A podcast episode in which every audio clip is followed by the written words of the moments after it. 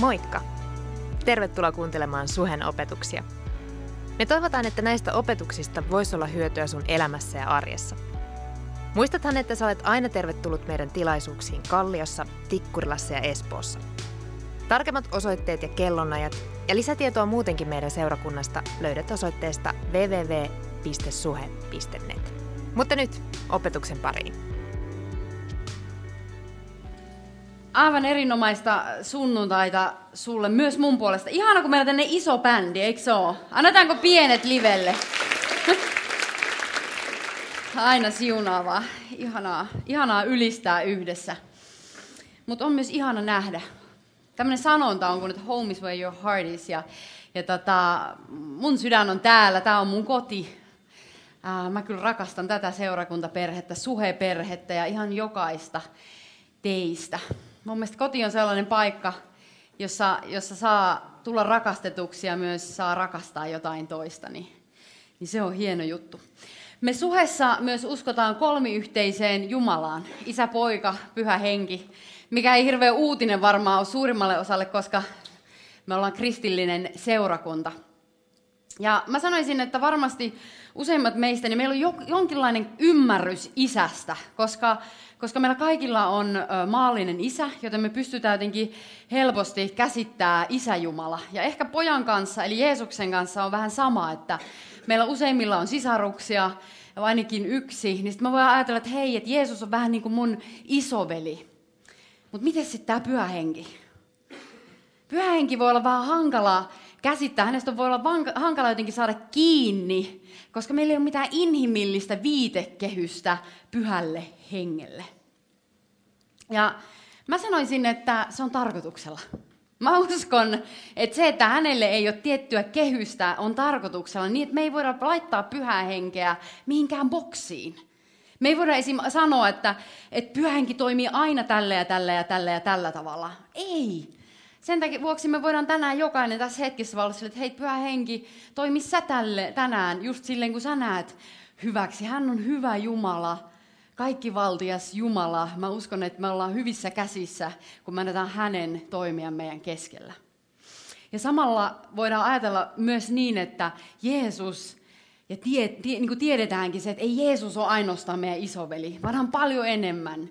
Ja sama niin kuin isänkin kanssa, hän on niin paljon enemmän suurempi ja parempi kuin yhdenkään meidän maallinen isä. Hän on täydellinen. Hän on täydellisesti rakastava, täydellisesti hyvä isä. Ja tiesit, että hän rakastaa sua. Ja hyväksyy sut ihan kokonaan. Just sellaisena, kun sä olet. Ja mä toivon, että sun kokemus tänään täällä on myös se. Ei ainoastaan Jumalan taholta, vaan myös meidän ihmisten taholta. Sä oot äärimmäisen tervetullut ja hyväksytty just sellaisena kuin sä oot. No Jeesus lähellä ristiinnaulitsemistaan ennen, ennen kuolemaansa, niin hän sanoi äh, opetuslapsille Johanneksen evankeliumissa luvussa 16 jakeessa 7. Hän sanoo näin, että teille on hyödyksi, että minä menen pois. Ellen mene, ei puolustaja, eli pyhä henki, voi tulla luoksenne. Mutta mentyäni pois minä lähetän hänet luoksenne. Ajattele, jos Jeesus Kristus olisi sun kanssa – sun arjessa. Ajattele, jos Jeesus Kristus istus nyt sun vieressä tällä hetkellä ja lähti sunkaan, minne ikinä sä meet, niin mieti, mitä kaikkea sä saisit kokea. Mieti, mitä kaikkea sä saisit nähdä, kuulla. Millainen täydellisen rakkauden ilmapiiri olisi jatkuvasti siinä. Mutta jos me ajatellaan, kuitenkin Jeesus sanoo meille, että teille on hyödyksi, että minä menen pois. Eli Jeesus sanoi, että on parempi, että pyhä henki tulee kuin että hän, olisi itse fyysisesti meidän kanssa. No, tietenkin siinä on se aspekti, että pyhä henki voi olla kaikkialla, kaikissa meissä, koko maailman kristityissä yhtä aikaa. Hän on kaikkialla läsnä oleva samanaikaisesti. Joo, siinä on se puoli. Mutta voisiko myös olla, että me ajatellaan, että Jeesu, Jeesuksen kanssa olisi siistimpää, koska me ei vaan tunneta pyhä henkeä niin hyvin. Voisiko olla, että, että elämä pyhän hengen kanssa voisi olla hyvällä tavalla erilaista, jos me, jos me koettaisiin häntä enemmän, jos hän olisi voimallisemmin läsnä meidän arjessa, jos me tunnettaisiin pyhää henkeä paremmin. Ja tämän takia me halutaan pysähtyä ja viettää seitsemän viikkoa yhdessä seurakuntana ja tutustua pyhän henkeen. Kuka hän on? Mitä hän tekee? Kaikkea hänestä. Me tutustutaan seitsemän viikon ajan. Rauno aloitti viime viikolla tämän sarjan Unohdettu Jumala, ja se puhuu just pyhästä hengestä. Ja Rauno puhuu siitä, miten pyhä henki vaikutti vanhassa testamentissa, hän toiseen uuteen testamenttiin, ja myös puhuu vähän yleisesti siitä, miten pyhä henki vaikuttaa meissä. Ja mä jatkan nyt tällä toisella viikolla ää, teemalla pyhän hengen kaste. Um, Mutta ennen kuin zoomataan itse aiheeseen, ihan siihen pelkkään pyhän hengen kaste, mikä on meidän tämän viikon teema, niin otetaan askel taaksepäin ja katsotaan vähän aikaa laajempaa kuvaa. Koska uskovina meidät on itse asiassa mahdollista kastaa raamatun mukaan kolme kertaa. Kaikki teologit voi hengähtää, mä en ole luomassa mitään uutta oppia, vaan sä näet kohta, kun me katsotaan näitä kolmea asiaa, niin mä uskon, että ne avaa meille uudella tavalla näiden kolmen asian merkitystä meidän henkilökohtaisessa elämässä. Me enemmänkin tutkitaan sitä verpiä kastaa, eikä niinkään puhuta eri, eri niin kuin asioista, jotka olisi kasteita. Mutta mennään eteenpäin, niin tämä selkenee. Y- ensimmäinen asia. Pyhä henki kastaa meidät Jeesukseen. Avataan raamatut ensimmäinen korinttilaiskirje, luku 12 ja jakeesta 12 eteenpäin. Soi, toi savumasina savuttaa tuolla, niin pitää pörinää, älkää häiri, häiriintykö hänestä. Kristus on niin kuin ihmisruumis, joka on yksi kokonaisuus, mutta jossa on monta jäsentä. Vaikka jäseniä on monta, ne kaikki yhdessä muodostavat yhden ruumiin. Meidät kaikki, olimmepa juutalaisia tai kreikkalaisia, orjia tai vapaita, on kastettu yhdeksi ruumiiksi. Yksi ja sama henki on yhdistänyt meidät. Kaikki me olemme saaneet juoda samaa henkeä. Tämä kastaminen on tässä passiivissa, on kastettu. Mutta itse asiassa, jos me tutkitaan alkukieltä tarkemmin, niin tässä, täällä on selkeä tekijä, tässä on selkeä subjekti, pyhä henki. Se menee suoraan näin. Yksi henki kastaa kaikki yhdeksi ruumiiksi. Kaikille on annettu juotavaksi yksi henki. Yksi henki, eli pyhä henki kastaa kaikki meidät yhdeksi ruumiiksi. Ja kaikille meille on annettu juotavaksi yksi ja se sama henki. Jano on seurakunnassa hyvä asia, eikö se ole? Jano on hyvä asia. Meille on annettu yhteinen asia, mitä juoda, ja se on pyhä henki. Eli pyhä henki kastaa meidät Kristuksen ruumiiseen, ja tämä on se tapahtuma, kun ihminen tulee uskoon, ja tästä käytetään termiä pelastuminen tai kääntyminen. Toinen juttu. Opetuslapsi kastaa meidät veteen. Luetaan Matteuksen evankeliumista tuttu paikka lähetyskäsky 28 ja 18. Jeesus tuli heidän, eli opetuslapsen lasten luokse, ja puhui heille näin. Minulle on annettu kaikki valta taivaassa ja maan päällä. Menkää siis ja tehkää kaikki kansat minun opetuslapsikseni, kastakaa heitä isän, pojan ja pyhän hengen nimeen, ja opettakaa heitä noudattamaan kaikkia, mitä minä olen käskenyt teidän noudattaa. Jeesus, Jeesuksen seuraajien, eli meidän opetuslasten äh, etuoikeus, meidän mandaatti, meidän tehtävä on kastaa uskovia, kastaa pelastuneita. Se ei ole äh, pastorin tehtävä, vanhimman tehtävä tai jolla, jonkun tehtävä, jolla on joku tällainen titteli, vaan se on jokaisen meidän kristityn etuoikeus. Me saadaan kastaa toinen toisiamme. Esim. pienryhmässä ensi kesänä te voitte pitää kastepileet tuolla rannalla. Ei kannata talvella mennä, se on hieman kylmää, koska kesälläkin tuntui Suomessa olevan. Mä kääntin nimittäin kastamassa yksi seurakuntalainen kesällä meressä ja oli aika viileitä.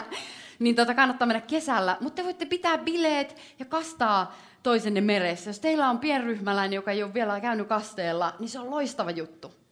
Mutta samaan aikaan toki kaste on niin merkityksellinen ja tärkeä askel uskovan elämässä, että me halutaan juhlia sitä myös koko seurakunta perheenä. Ja sen takia meillä on kastetilaisuuksia säännöllisesti. Ja seuraava on itse asiassa joulukuun alussa, joten jos sä haluat kasteelle, niin ilmoittaudu suhe.net osoitteessa. Kolmonen. Jeesus kastaa meidät pyhän henkeen. Jeesus kastaa meidät pyhän henkeen. Luetaan Matteuksen evankeliumi luku 3 ja 11. Johannes Kasteja sanoo, minä kastan teidät vedellä parannukseen, mutta minun jälkeeni tulee toinen, joka on minua väkevämpi. Minä en kelpaa edes riisumaan kenkiä hänen jalastaan. Hän kastaa teidät pyhällä hengellä ja tulella. Ja tämä viesti löytyy jokaisesta evankeliumista, Matteus, Markus, Luukas, Johannes. Jos ette usko, niin luetaan. Markus 1, 7. Hän, eli Johannes kastaja julisti, minun jälkeeni tulee minua väkevämpi. Minä en kelpaa edes kumartumaan ja avaamaan hänen kenkiensä nauhoja. Minä olen kastanut teidät vedellä, mutta hän kastaa teidät pyhällä hengellä. Jälleen se verbi kastaa. Luukas 3.16. He saivat Johannekselta vastauksen. Minä kastan teidät vedellä, mutta hän on, minua väke, mutta on tuleva minua väkevämpi. Minä en kelpaa edes avaamaan hänen kenkiensä nauhoja. Hän kastaa teidät pyhällä hengellä ja tulella. Sitten Johannes 1.32. Johannes kastaja todisti, minä olen nähnyt, kuinka henki laskeutui taivaasta kyyhkysen tavoin ja jäi hänen päälleen. Minäkään en häntä tuntenut. Mutta hän, joka lähetti minut kastamaan vedellä, sanoi minulle, se, jonka päälle näet hengen laskeutuvan ja jäävän, kastaa pyhällä hengellä. Minä olen sen nähnyt ja todistan, tämä mies on Jumalan poika. Jumalan poika Jeesus kastaa pyhällä hengellä. Ja tätä mä kutsun tänään pyhän hengen kasteeksi. Kreikan kielessä, jolla Uusi testamentti on kirjoitettu, niin tämä sana kastaa on baptizo. Ja se tarkoittaa upottamista. Ja jonkun asian tai jonkun ihmisen pesemistä vedellä, kylpemistä.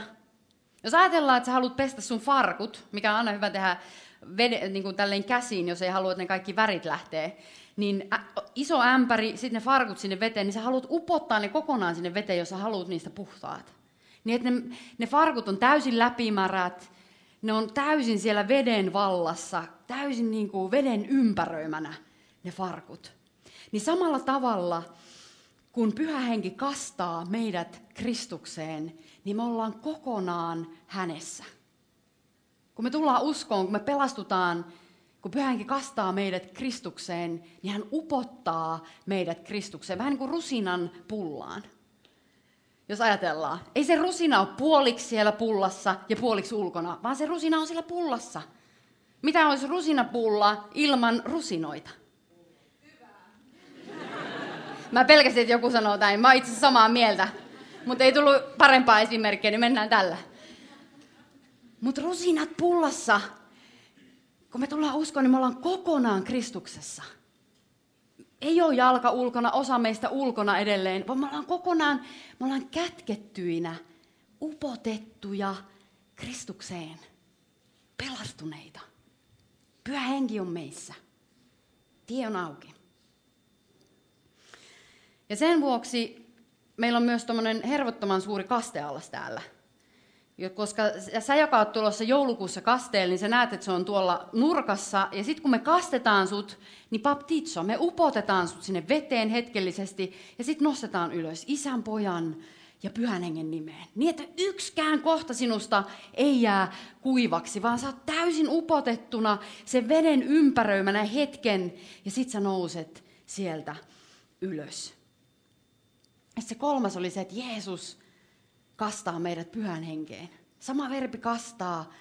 Hän haluaa upottaa meidät pyhän henkeen. Hän haluaa ympäröidä meidät kokonaan pyhällä hengellä. Eli yksi, pyhä henki antaa meille uuden elämän Kristuksessa.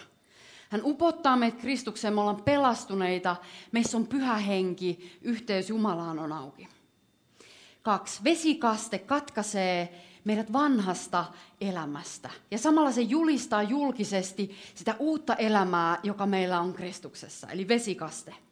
Ja kolme, pyhän hengen kaste antaa meille voiman elää sitä uutta elämää Jeesuksessa Kristuksessa. Hän antaa meille voiman elää Jeesuksen esimerkin mukaisesti, tehdä niitä samoja tekoja, jos raamatusta luetaan, niin enemmän, kun meillä on se voima. Hän antaa meille voiman tehdä niitä samoja tekoja enemmän. Antaa meille voiman toteuttaa sen mandaatin, jonka hän antoi meille lähetyskäskyssä, joka me luettiin äsken. Jeesus, jos ajatellaan, niin oli koko elämänsä ajan pelastunut.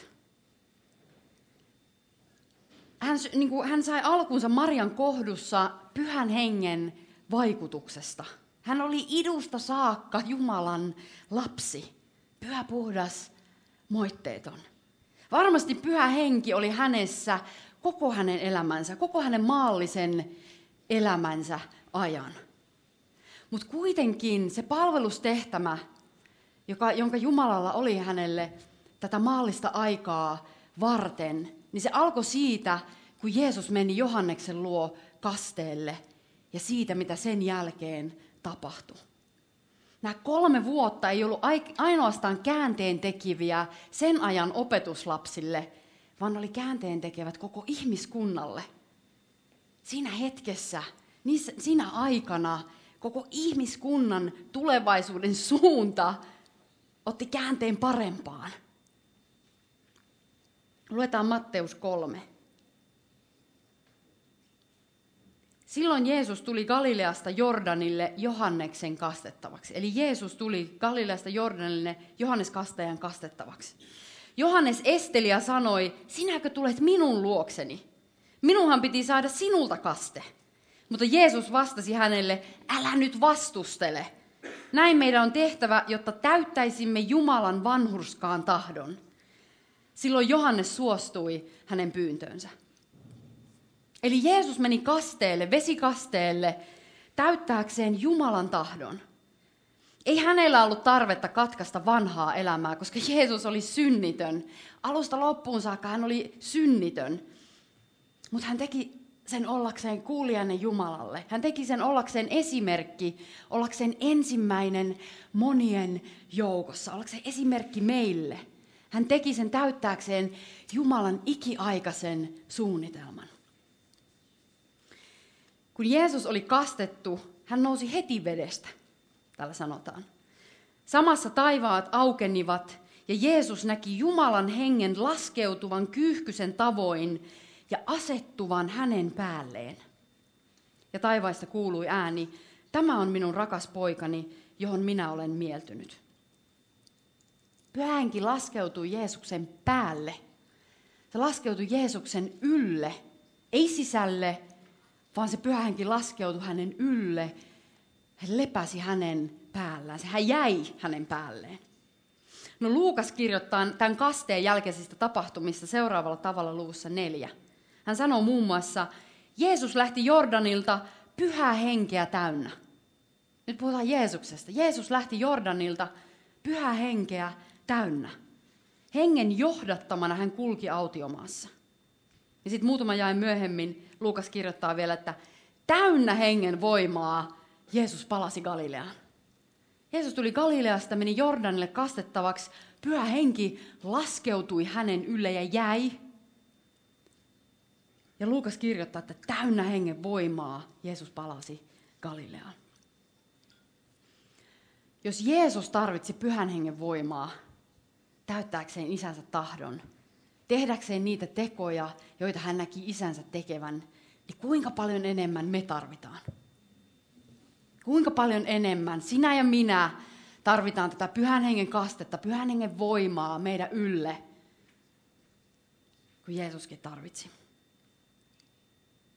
Jatketaan evankeliumista eteenpäin apostolien tekoihin. Johanneksesta seuraava. Fup. No, tai piip, tai joku jos ei, ole, ei kun rahina, kellään ei ole rahisevaa. Mulla on yksi tähän avaamatta tuolla, mullakin on tämmöinen laite. Luku yksi. Jeesus on kärsinyt ristin kuoleman. Hän on noussut ylös kuolesta, hän on voittanut kuoleman vallan. Ja hän on edelleen täällä maan päällä opetuslasten keskellä. Ja tota, hän on siellä syömässä ennen taivaaseen astumistaan. Olles, Luukas kirjoittaa apostolin teoissa. Ollessaan heidän kanssaan aterialla Jeesus sanoi, älkää lähtekö Jerusalemista, vaan jääkää odottamaan sitä, mikä Isä on teille luvannut ja mistä olette minulta kuulleet. Johannes kastoi vedellä, mutta teidät kastetaan pyhällä hengellä. Siihen ei ole enää montaakaan päivää. Ja sitten pari jaetta myöhemmin, jakessa kahdeksan, raamattu kansalle käännös. Te saatte voiman, kun pyhä henki tulee teidän päällenne. Te saatte voiman, kun pyhä henki tulee teidän päällenne. Ja sitten siinä on vielä lupaus. Ja te tulette olemaan minun todistajani sekä Jerusalemista, koko Juudeassa, Samariassa, aina maan ääriin saikka. Tämä raamattu ka- kä- äh, kansalle käännös on uskollinen alkutekstille. Se sanoo, että te saatte voiman, kun pyhä henki tulee teidän päällenne. Epi, upon. Eli ei sisälle jälleen kerran, vaan kun hän tulee meidän päälle, meidän ylle. Ja tämä on se pyhän hengen kaste, mistä mä puhun. Se tulee meidän, hänen läsnäolonsa tulee meidän ylle. Ei se voi olla silloin vaikuttamatta myöskään muihin. Ja siksi tässä lukee, että te olette olemaan minun todistajani aina maan ääriin saakka. Eli lupaus ei ollut se, että se tulee meidän sisälle. Hän on meissä, kun me uskotaan. Mutta se tulee meidän ylle. Ja, ja se tulee meihin, meidän itsemme tähden, mutta meidän ylle toinen toistemme tähden. Ja tämä lupaus, jonka Jeesus antoi, niin ei koskenut ainoastaan alkuseurakuntaa, vaan se koskee ihan jokaista kristittyä, jokaista Jumalan lasta kautta aikakausien. Jakessa 39, eli sama luku yksi edelleen, niin siellä sanotaan, että tämä lupaus, teitä tämä lupaus tarkoittaa, teitä ja teidän lapsianne, ja myös kaikkia niitä, jotka ovat etäällä, keitä ikinä Herra meidän Jumalamme kutsuu. Keitä ikinä Herra meidän Jumalamme kutsuu. Sä sinä ja minä tänään. Jokainen, joka uskoo, on tämän lupauksen piirissä. Tämän huikean lupauksen, pyhä henki meidän yllä, voi Jumalan voima meidän yllä. Tiesitkö, että Jumala haluaa tuoda hänen läsnäolonsa, hänen hyvyytensä, hänen rakkautensa, sen todellisuuden, missä hän elää, taivaan todellisuuden tänne maan päälle sun ja mun kautta. Tiesitkö, että hän valitsi sinut ja hän valitsi minut hyvyyden, rakkauden, ilon, rauhan lähteiksi tähän kaupunkiin. Kädeksi ja jaloiksi siellä, missä ikinä me liikutaan, milloin me liikutaan, meidän naapurustoon, meidän työpaikalle, sun kouluun, tänään täällä. Hänen läsnäolonsa lähettäjä. Hän lähetti meidät. Hän lähetti sinut, hän lähetti minut. Hän tiesi täsmälleen, mitä hän teki. Ja mieti, mikä ilmapiiri siinä läsnäolossa on. Täydellinen vapaus, täydellinen rakkaus, täydellinen hyvinvointi. Jeesus on myös meidän parantaja. Hän tuo täydellistä hyvinvointia, mihin, mihin ikinä hän menee. Fyysistä hyvinvointia, psyykkistä hyvinvointia. Pyhä henki on rakkauden, voiman ja terveen harkinnan henki. Pyhä henki on rakkauden, voiman ja terveen harkinnan tai itsehillinnän riippuu käännöksestä. Henki.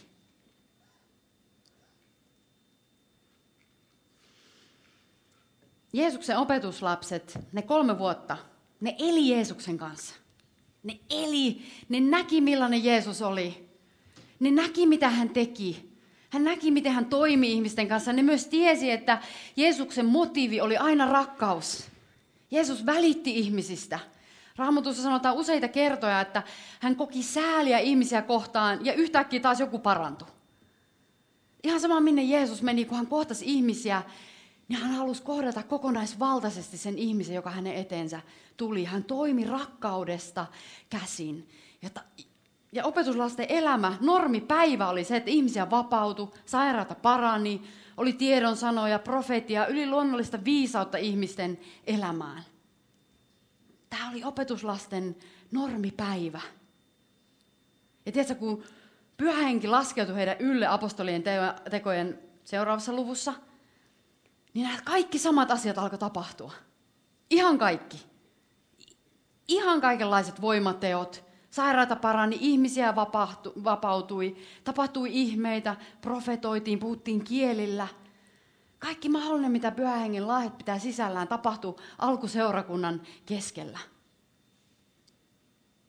Ja niin kuin mä sanoin, niin kyse ei ole siitä, että heillä oli joku erityinen juttu.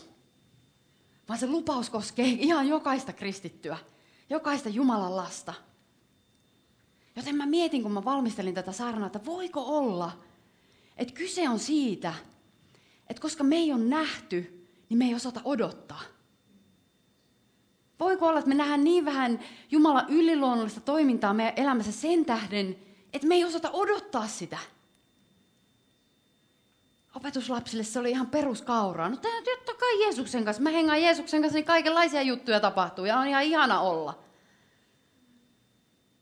Mutta me ei ole nähty sitä meidän silmin. Mä haluan kutsua sua odottamaan tänään enemmän. Janoamaan tänään enemmän. Herra, sytytä meidän sydämet janoamaan sun läsnäoloa, sun voimaa, sun hyvyyttä, sun rakkautta, kaikkea sitä, mitä sä oot enemmän, sun vapautta seurakunnan keskellä ja meidän jokaisen elämässä. Haluan vapauttaa pyhän hengen toimimaan meidän keskellä.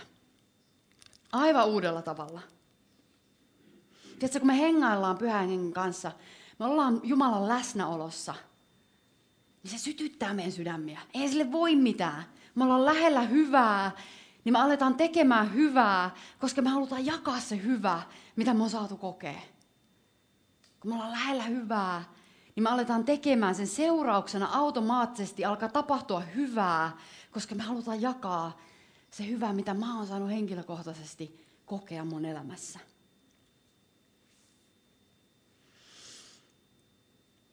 Me saatetaan ajatella, että meillä on arvollisia kantamaan Jumalan läsnäoloa. Hyvin suomalainen ajatus se ainakin olisi mun mielestä. Semmoinen niin kuin perinteissuomalainen.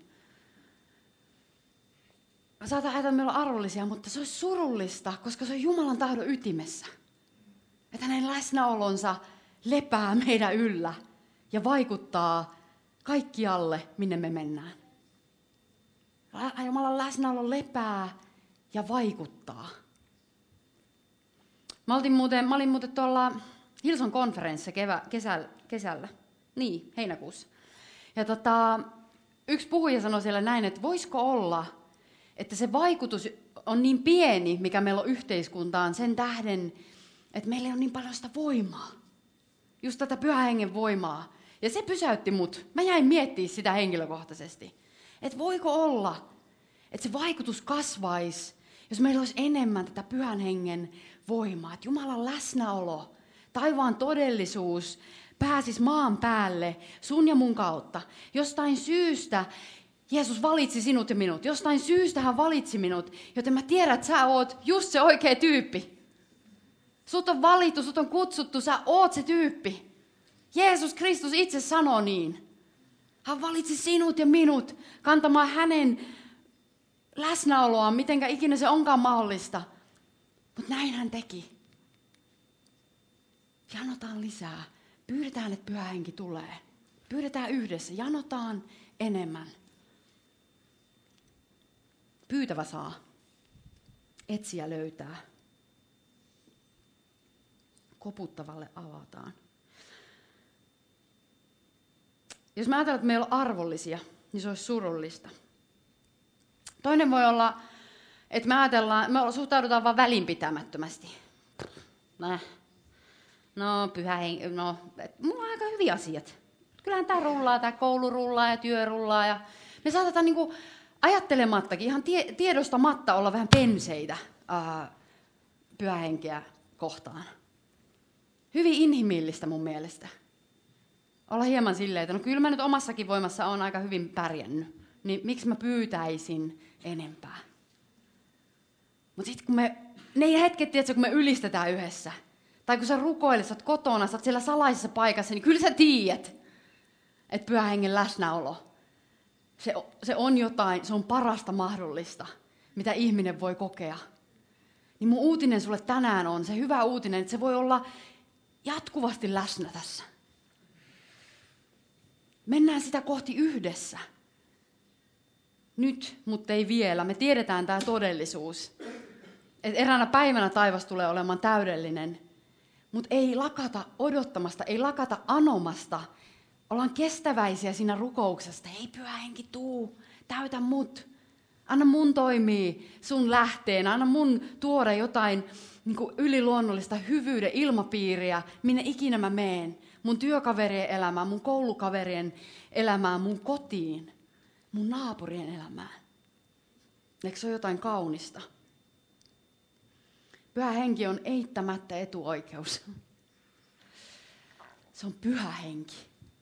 Se on pyhä, pyhä, pyhä henki. Taivassa lauletaan pyhä, pyhä, pyhä. Ja pyhä henki on kaikki valtias Jumala. Aivan samalla tavalla kuin ne kaksi muutakin persoonaa. Hän on täydellisesti Jumala. Ja kun puhutaan tästä aiheesta, niin mä oon aralla mielellä, kun ajattelee, että pyhä henki on mussa, tämä kaikki valtias, kaikki voipa Jumala on minussa, ja sen lisäksi hän haluaa olla mun yllä, niin että muutkin vois kokea mun läheisyydessä Jumalan hyvyyttä, Jumalan rakkautta, sitä täydellistä hyvinvointia, sitä taivaan todellisuutta, jonka pyhä henki tuo tänne meidän kautta.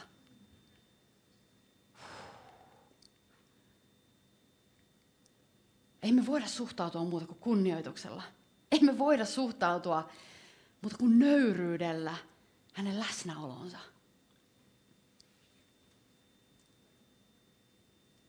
Mutta valitsi sinut.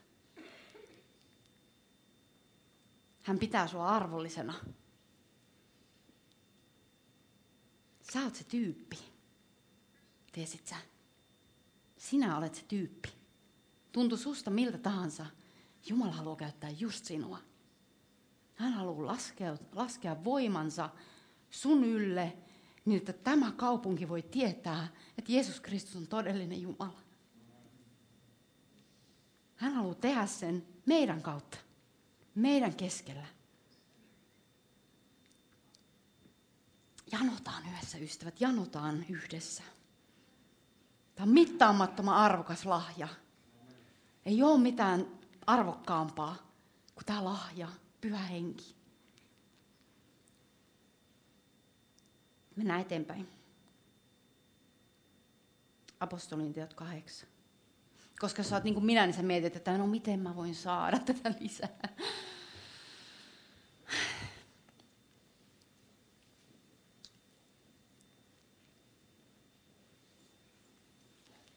Luetaan täältä.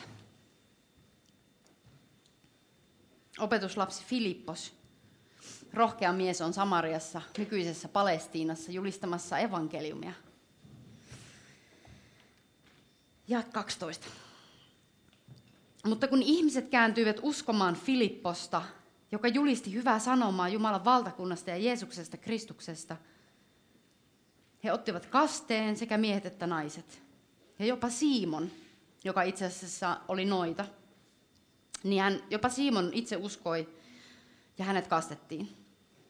Hän pysytteli sitten Filippoksen seurassa ja nähdessään ne suuret ihmeet ja voimateot, joita Filippos teki, hän oli hämmistyksestä suunniltaan. Kun Jerusalemissa olevat apostolit kuulivat samarialaisten ottaneen vastaan Jumalan sanan, he lähettivät Pietarin ja Johanneksen heidän luokseen. Perille tultuaan nämä rukoilivat Samarien uskovien puolesta, että he saisivat pyhän hengen. Henki, näet, ei ollut vielä laskeutunut kenenkään heistä. Heidät oli ainoastaan kastettu Herran Jeesuksen nimeen. Pietari ja Johannes panivat kätensä heidän päälleen ja he saivat pyhän hengen.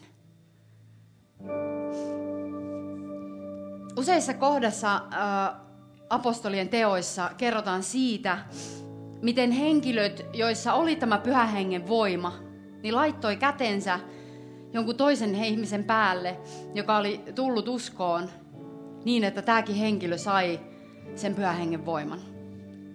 Ja me halutaan tehdä tänään samalla tavalla niin kuin alkuseurakunnassa.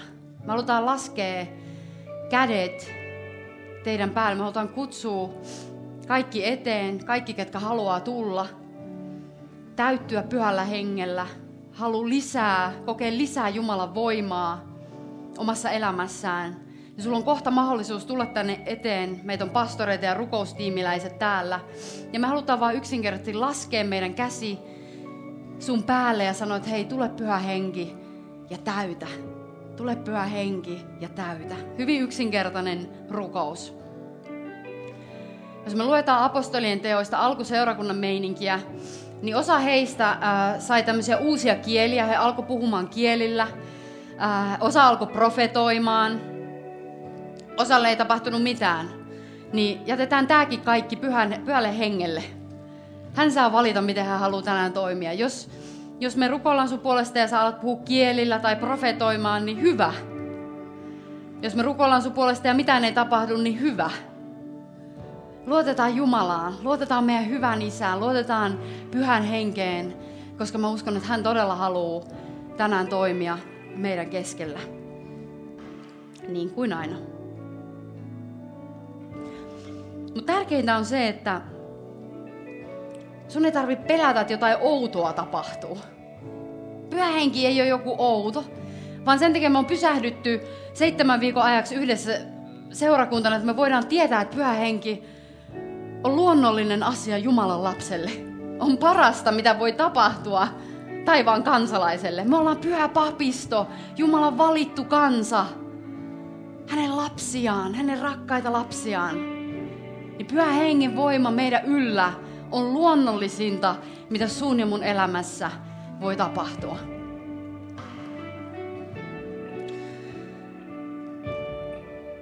Mulla on tämmönen hauska kuva tähän loppuun, joka ehkä jotenkin tekee yhteenvedon siitä, mitä me on tänään puhuttu. Tämä on vanhan testamentin, eli toisessa Mooseksen kirjassa Jumala kehotti Moosesta rakentamaan telttamajan, ilmestysmajan. Tämä oli niinku se niinku ensimmäinen temppeli vähän, niinku, ennen kuin Salomo rakensi temppelin, niin tämä oli se, missä Israelin kansa tuli kohtaamaan Jumalaa. Ja, ja tässä on nämä kolme punaista verhon paikkaa, niin on se mistä ainut tie sisälle. Eli se oli se tie, mistä mentiin sisälle tuonne ilmestysmajaan tai telttamajaan. Ja sitten hauskasti se ensimmäinen asia siinä, toi isoin juttu, niin on se uhrialttari, jossa uhrattiin veri.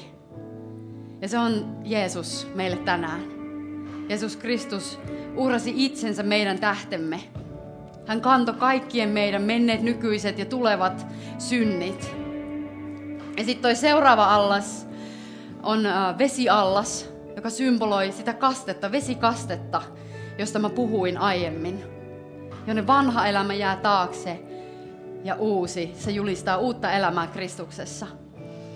Ja sitten on toi pyhä paikka ja kaikista pyhin, jossa Jumalan läsnäolo oli. Ja, ja myöskin Jumala kehotti Moosesta valmistamaan tämmöistä pyhää öljyä. Öljy on yksi symboli pyhälle hengelle. Ja, ja se Mooseksen tuli rake, äh, valmistaa tällaista pyhää öljyä ja, ja voidella kaikki nämä esineet, mitä sä näet tässä ennen, en, ennen kuin mitään otettiin käyttöön. Eli kaikki piti voidella tällä pyhällä öljyllä niin, että niistä tuli erittäin pyhiä, Raamatun sana sanoo. Ja sen jälkeen, kun kaikki oli valmista, että Jumalan läsnäolo laskeutui ton pyhimmän paikan päälle. Se pilvi laskeutui, Jumalan läsnäolo laskeutui tuon ilmestysmajan päälle ja hänen kirkkautensa täytti koko temppelin. Eikö se ole huikea kuva? Mutta noustaan ylös ja rukoillaan.